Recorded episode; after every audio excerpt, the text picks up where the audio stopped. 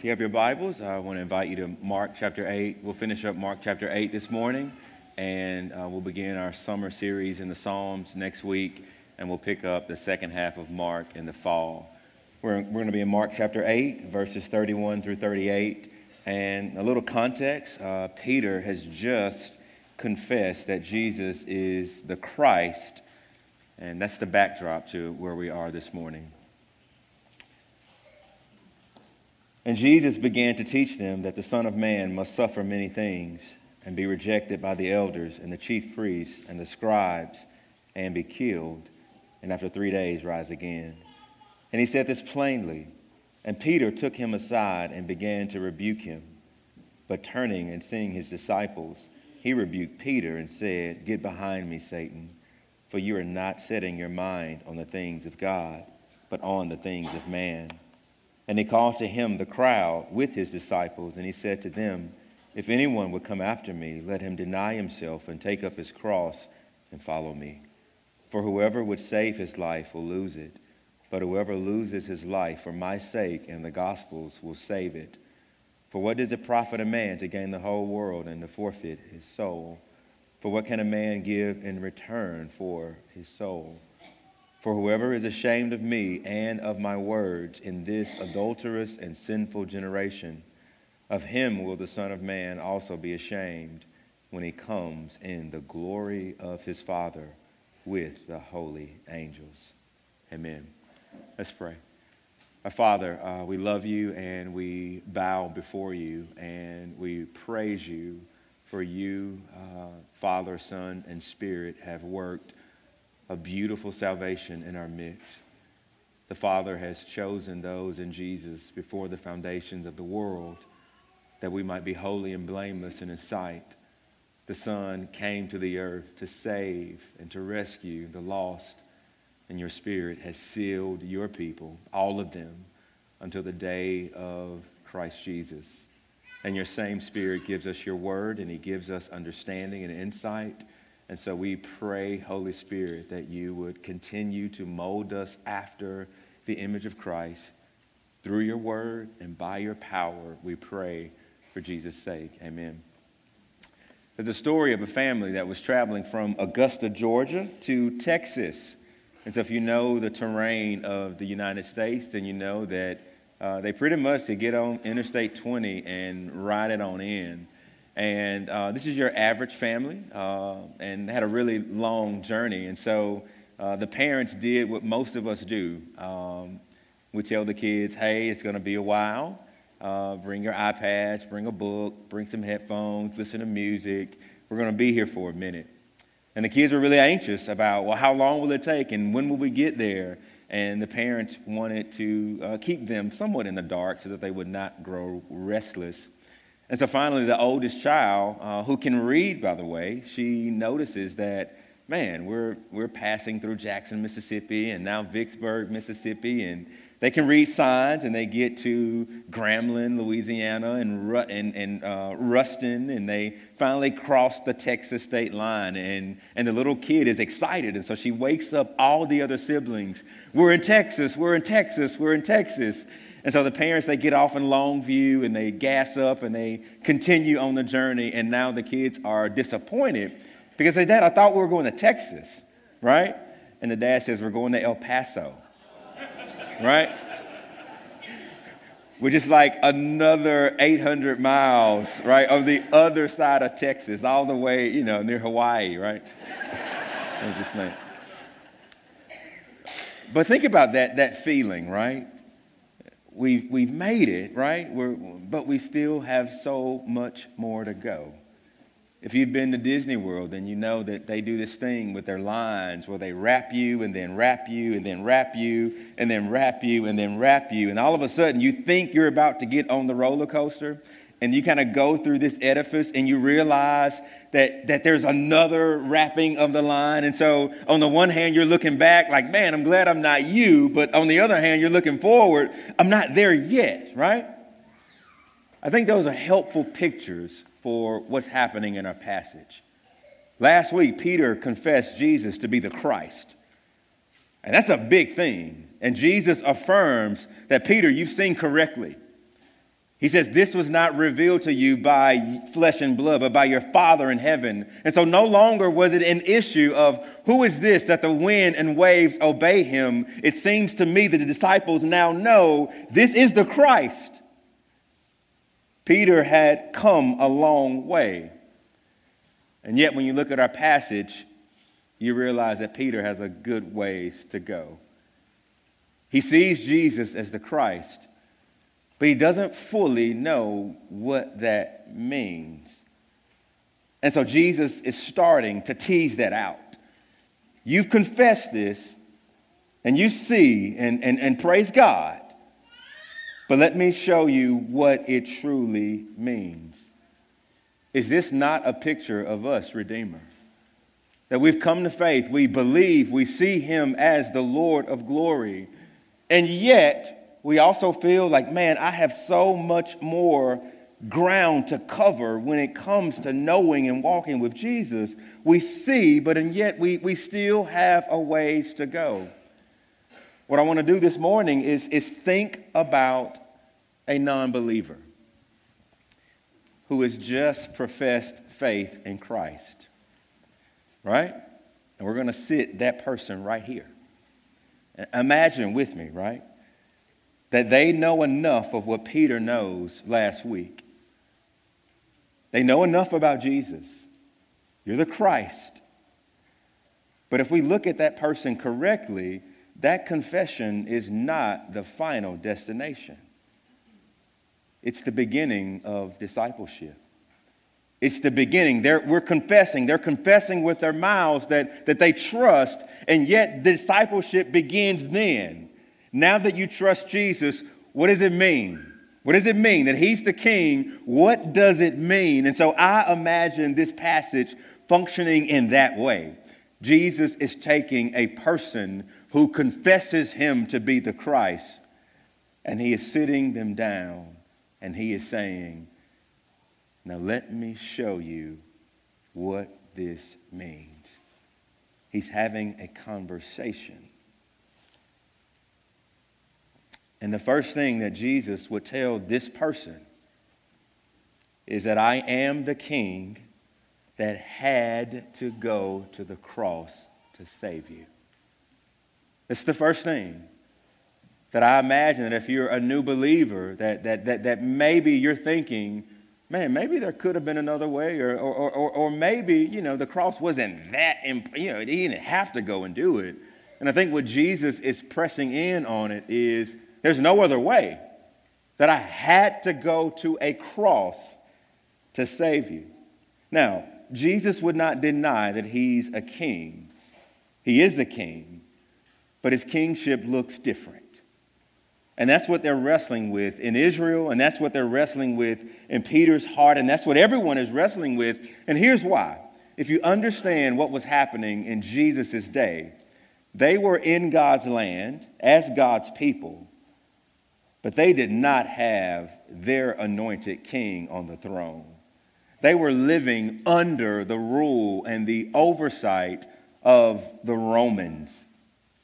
And so you get this image, right? Wait a minute, God, you make some promises in your word, like 2 Samuel chapter 7, that David, your son, will sit on the throne forever. And when they looked at the throne in Jerusalem or wherever it would have been, they did not see a son of David, right? And so that longing is there. They know the Bible and they know the other promises that you get from Daniel chapter 7. It was our call to worship this, this morning. Daniel sees a vision and he sees one like a son of man coming through the clouds. And he comes before the Ancient of Days and he's presented before him. And to this one, the Son of Man, to him was given glory and dominion and the kingdom that all peoples and languages and nations should serve him. That, that they know that, and yet that's not what they see.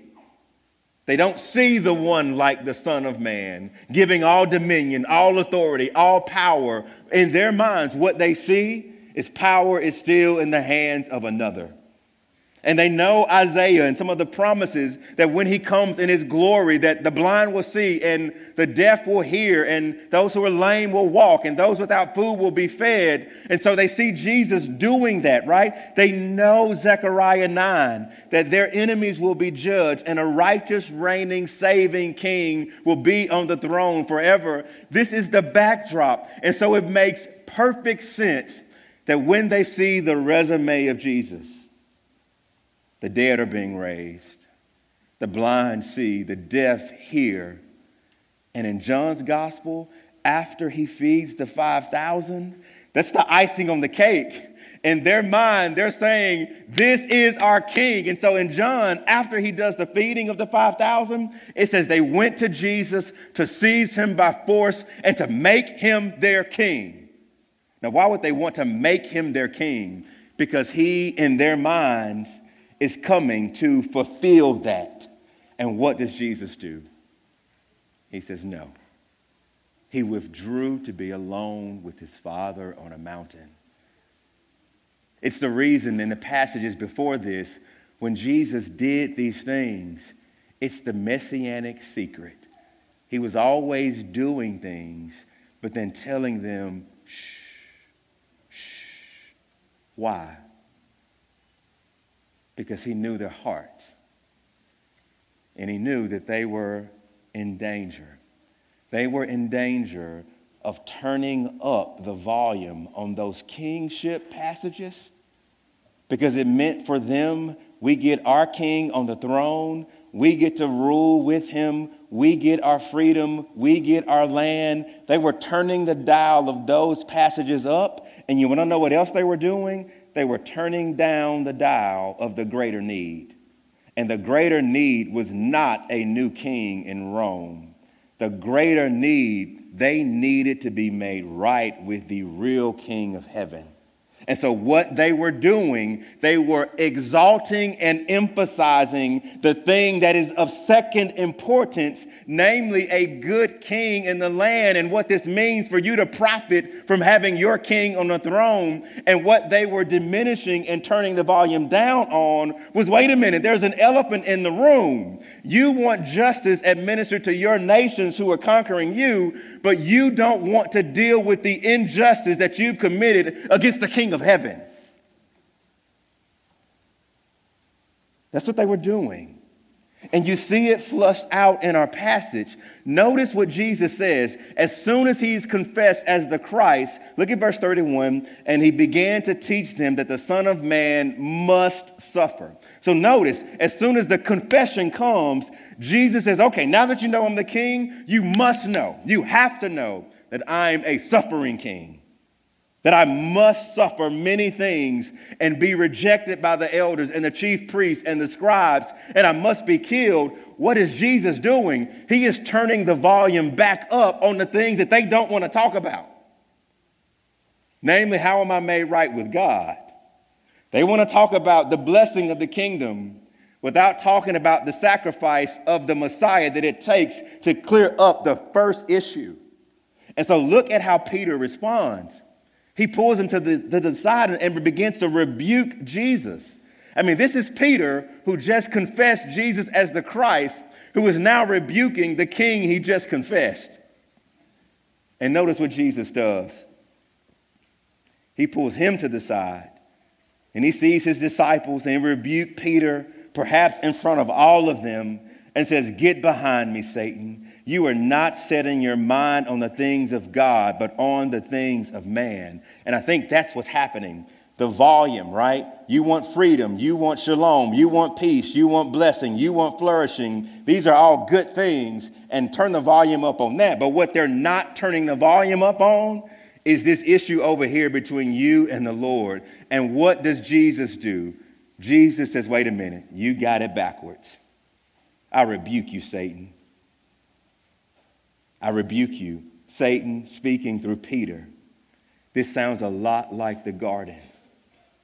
This sounds like Peter thinking he's wise than the wisest one to walk the earth. This sounds like Peter, uh, Satan speaking through him to deter Jesus from the cross. And Jesus' mind was on the things of the Lord. it was consumed by it. And Mark does something here that I think is worth noting. Uh, Nate, you got this slide for me? We've been talking about structure in Mark's gospel. Here's what I want to call a, a Markan kind of triad, and here's what I mean by that. Every single time that Jesus brings up the cross, his crucifixion, his flogging, his suffering, you get the exact same response by the disciples. In Mark 8, Peter rebukes Jesus when Jesus says, I must suffer.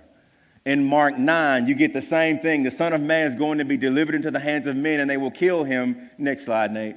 And notice what the disciples say, but they did not understand and were afraid to ask him. And when they came to Capernaum and when he was in the house, they asked him, what he asked them, what were you discussing on the way? But they kept silent, for on the way they had argued about one another about who was the greatest. And so Jesus is talking about suffering, and they're arguing over who's going to be great. Go to chapter 10, the next one and they were on the road. So now you're in a different place, three different cities. First, he's in Galilee, then he's in Capernaum. Now they're almost in Jerusalem. And guess what? He brings it up a third time. They will spit on me, mock me, kill me, flog me. And look at how they respond again. And James and John, sons of Zebedee, said, Teacher, we want you to do whatever we ask of you. And he said, and he said to them, What do you want me to do for you? And they said to him, Grant us to sit at your right hand and your left. Thank you, Nate. You see what's happening? Every single time suffering, the cross comes up, they always are talking about worldly things. You catch it? It's as if they're sick and blinded to the real reality that what you need more than any single thing in this life is to be made right with a righteous and holy God. And the only way you're made right with a righteous and holy God is that the Son of God must come and obey in every single way and be made like us in every single way except without sin. And then he must go to a cross where God must carry out divine judgment. And praise God that your Savior saw that. Where we're prone to want lesser things. Praise God, we have a Savior who is saying, I will go after that which is greater. And I will do it lovingly, joyfully, and sometimes fearfully. But I must go to the cross. There is no other way. I will take care of the thing that you're diminishing. And that's why I love the quote in our bulletin about, uh, the, it's from John Stott. He says, beyond question, Jesus knew that he would die, and not in the sense that all of us know that we're going to die, but in the sense that he would meet a violent, premature, yet purposeful death. And he was not a little helpless victim of evil forces arrayed against him. Rather, he freely embraced the purpose of his Father for the salvation of sinners, as it had been revealed in Scripture. He knew he would die because of his own deliberate choice. He was determined to fulfill what was written of the Messiah, however painful it would be. He fully believed the Old Testament scripture to be his father's revelation, and he was totally resolved to finish his father's will and work. Nothing would deter or deflect him. Hence, he reiterated must when he spoke of his death. The Son of Man must suffer many things and be rejected. Everything that was written about him must be fulfilled. This was the perspective of Jesus on his death. Despite the great importance of his teaching, his example, his works of compassion and power, none of these were central to his mission. What dominated his mind was not the living. What dominated his mind was the giving of his life. I would tell a new Christian sitting in this chair your king had to go to the cross. There was no other way. And he wanted to. And he delights in it. Do you believe that this morning? The greater thing that you need, he's done it. The second thing we see in our passage is that Jesus is the king who had to get the crown. Now, you might be tempted to think that, okay, God, I see what you're doing. You're telling me that these secondary things aren't important. These things like, man, I, I want to be able to see if I'm blind, and, and I want to have a, a, a good shepherd over me, and I don't want to fear death, and I want shalom and peace and flourishing. You might be hearing me say, that is nothing. And you're wrong. These things are very important. What Israel wanted was very good. They wanted land. They wanted freedom. They wanted their king on the throne. They wanted peace. They wanted flourishing. They wanted the shalom of God. They wanted those things. And here is what you start to see in this passage is that those things are just as important to Jesus. He will wear the crown and he will usher in the kingdom that our hearts long for in its fullness. And I know that the crown is not literally in this text. So kind of stay with me here. Would you agree that the beauty of the crown is not necessarily wrapped up in the worth of the physical thing that you wear on your head? Right? Isn't the beauty of a crown tied to what it symbolizes from the person who wears it? Right? A crown, it communicates authority, it communicates dominion, it communicates value and worth and honor. And that's exactly what you see in the passage. Did you notice that sentence in verse 31? And he began to teach them that the Son of Man must, and if you underline in your Bibles, underline that must, because it's he must suffer, he must be rejected, he must be handed over, he must be killed. But you want to know what else that must applies to? It applies to that last phrase in that sentence. And after three days, he must be raised from the dead. Did you catch that? The must applies to everything not just the cross, the must applies to the crown. Like the one who would die, he must die for your sins. And what Jesus is saying, and no, I must be raised from the dead. And you know what Mark does? He doesn't just use this language in chapter 8. Let me get that slide one more time, Nate. You see the must be raised from the dead? Look at chapter 9. Go back a few slides. Did you see that at the end of that? And when he is killed, after three days, he will rise. You see it in verse in, in chapter 8, he will rise. You see it in chapter 9. Go two slides next. One more slide. And you see it right there in verse 10, in chapter 10. And they will mock him and spit on him and flog him and kill him. And after three days, he will rise. All right, thank you. You get what Mark is doing? Mark is saying, as certain and as must, so to speak, was the suffering of Jesus, what's also just as certain is his resurrection. He will be crowned.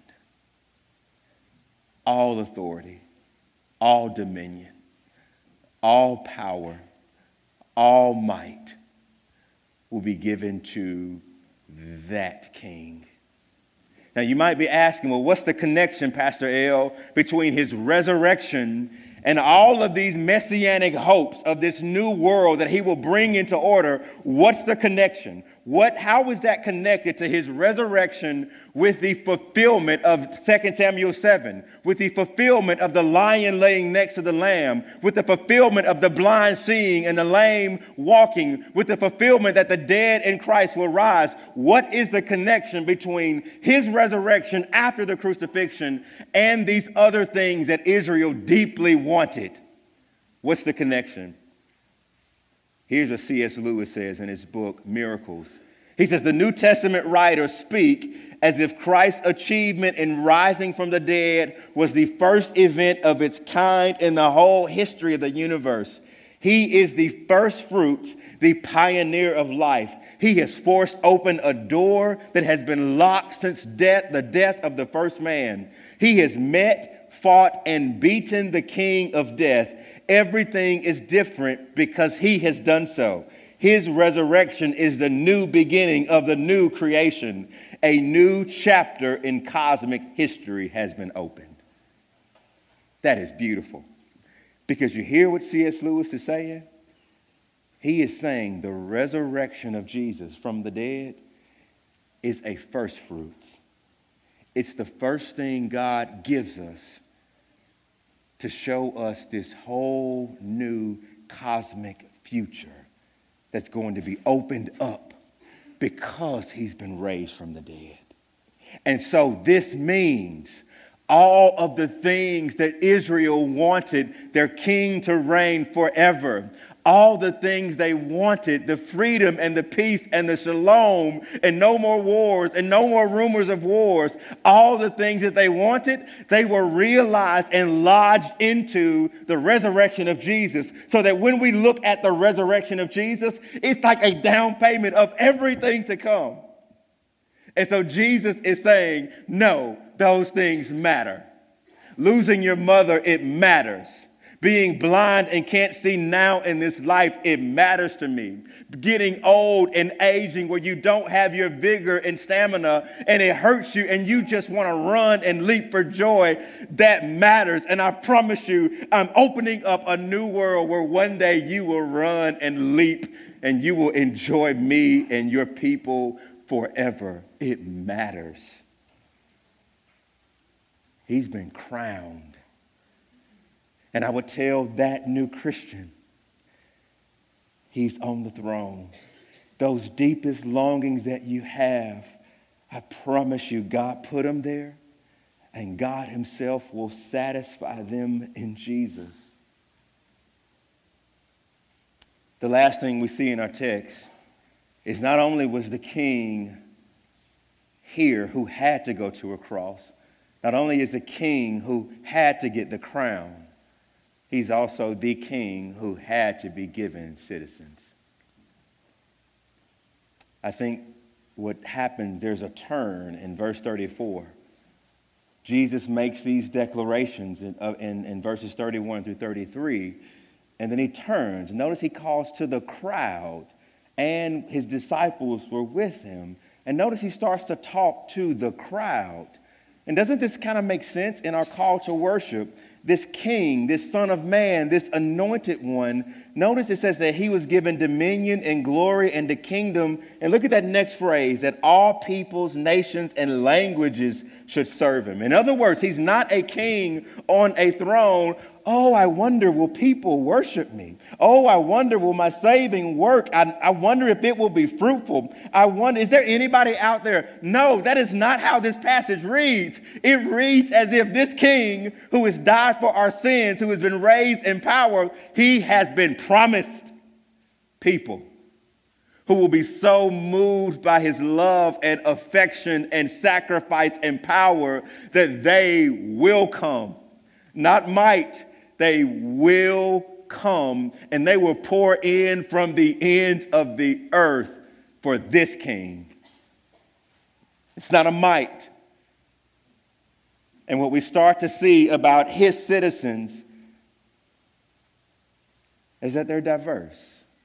There's an inclusivity that's, that, that, that's all over this passage. Daniel tells us that people will come from all nations and languages. They will love and serve and adore him. And that's one of the reasons we just sang this song in a language that we don't know, because we actually believe that there's going to be people around the throne who don't speak English. You catch that? And so we're rehearsing for heaven, right? I'm going to learn this tongue that my brother and sister speaks in because around the throne, God has promised I'm not just the God of the Americans. I got people pouring in from everywhere. And you see it flushed out in our passage. Did you notice this phrase, right? In verse 34, Jesus says, if anyone would come after me, right? So don't look at the rest of the sentence. Just look at the broad appeal. If anyone would come after me. Look at verse 35. For whoever would save his life, but whoever loses his life, right? Look down, down there in verse 38. For whoever, like what Jesus is doing, he's casting a really broad net. He does not say, whoever's Jewish, come on. He doesn't say whoever's white, come on. Whoever's black, come on. He doesn't say whoever speaks English or Spanish, come on. He doesn't say whoever has money or not, come on. He doesn't say if you're male or female, come on. He does not say if you vote this way or this way, come on. Notice what he says. He says whoever. This is a really broad category. Whoever. It's like going to the Briarwood pool. I see some of y'all smiling because y'all know where it is. We, we, we were going a couple years ago, but it's kind of hard, right? Because some days there's swimming lessons. And so you show up to swim, and it's just like, oh, we're closed, we got swimming lessons. And you're kind of going back home. You come, you come back up the next day, oh, it's closed. We, kinda, we got a, a, a swim meet. It's like, man, we can't swim, right? You go back home. You come back up, up the next day, and now they're swimming practice. Okay, we can't go. And then if you do get in, now it's adult swim, and all the kids got to get out so the adults can kind of do their adult thing in the pool. And then you get like the free rec time where just come on. Everybody, come on in. That's the image behind what Jesus is saying. It's rec swim. Come on in. If, you, if you're a professional swimmer, you good too, but come on in. It's inclusive. The citizens given to him will pour in from wherever, but we also learn about this group. It's going to be restrictive. That his citizens will be cross bearers, just like him. Did you notice what Jesus starts to say? He called the crowds, if anyone broad net cast will come after me, broad net cast, let him deny himself and take up his cross and follow me. Whoever would save his life will lose it, but whoever loses his life for my sake and the gospel's will save it. In other words, what Jesus is saying, he isn't the only one bearing crosses. His citizens will. Now, we're not going to get on the cross and pay for sins of people because we can't. But it is the image that life is going to be hard. They crucified me, they'll crucify you. They persecuted you. They're, perse- they're persecuted me. They'll persecute you. Your life will be painful. That they rejected me, they'll reject you. That at times life will hurt, hate, I mean, hurt and sting and ache. And I would look at this new Christian and I would say to them, I know you think that when you become a believer, that everything's going to be smooth sailing, right? And I know you think when you become a believer that Jesus wants to give you your best life now. And, and Jesus would say, Baby girl, I want to tell you the truth. They crucified me. What do you think is going to happen to you if you're following me? You get the image here? He's saying, His citizens, we can expect suffering, we can expect hardship. we can expect in a micro kind of a way because we identify with Jesus. We don't neatly fit in a political party. And it's going to sting, right? Because we identify with Jesus and we're called to adopt transracially, we might be outed a little. And because we identify with Jesus, and we're single, and because we won't lower our standards and settle for whoever washes up to the shore, then it might mean that you're going to have to endure singleness for a season, and Jesus will be your all. And if He gives you a spouse, then praise God. And if He does not give you a spouse, you're bearing the cross for following Him. You're valuing Him more than you're valuing the entity and sanctity of marriage. You want Him before you will lower your standards and take whatever washes up to the shore, and you're going to bear that cross. And it might mean that you're going to live in a neighborhood and all of your friends are moving to places where the property values are tripling and quadrupling, and you're called by God to be on mission in this particular day, and you can't even get a loan for your house because the bank says you're instantly upside down, and you're going to be crucified for that. It's going to hurt and sting, right? I don't know how we're going to cross bear, and I don't know what Jesus has uniquely called you to, but I do know if you and I profess faith in Christ, it comes with suffering. You're going to lose your jobs when you walk with integrity, and it's going to hurt. It's going to hurt bad. And you're going to go overseas and pastor. And if you keep up with what's happening in the news, you might even be killed for your faith. And you're going to be scared. And I would have a real conversation with a new Christian that I know there's a lot of stuff out there that Jesus is here to give you your best life now. And I would say that is not the truth. Your best life is not in gaining this life. Your best life is losing it in Him. He promises to be faithful to you. We're cross bearing citizens. That's why Bonhoeffer says when a man, when Christ bids a man or woman to come, it is a bidding to die. The last thing we see about these citizens is that they will be crown wearers just like him. We're cross bearers like him. But did you notice we're crown bearers as well? You start to see this image of victory, of success.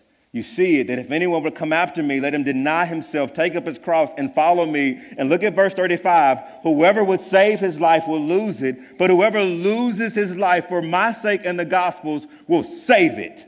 You hear what Jesus is saying? You will suffer and it will hurt and it will ache, but I promise you, you will save it. You will find life. In the end, you will win and you will gain. In other words, Jesus is telling us look at my life.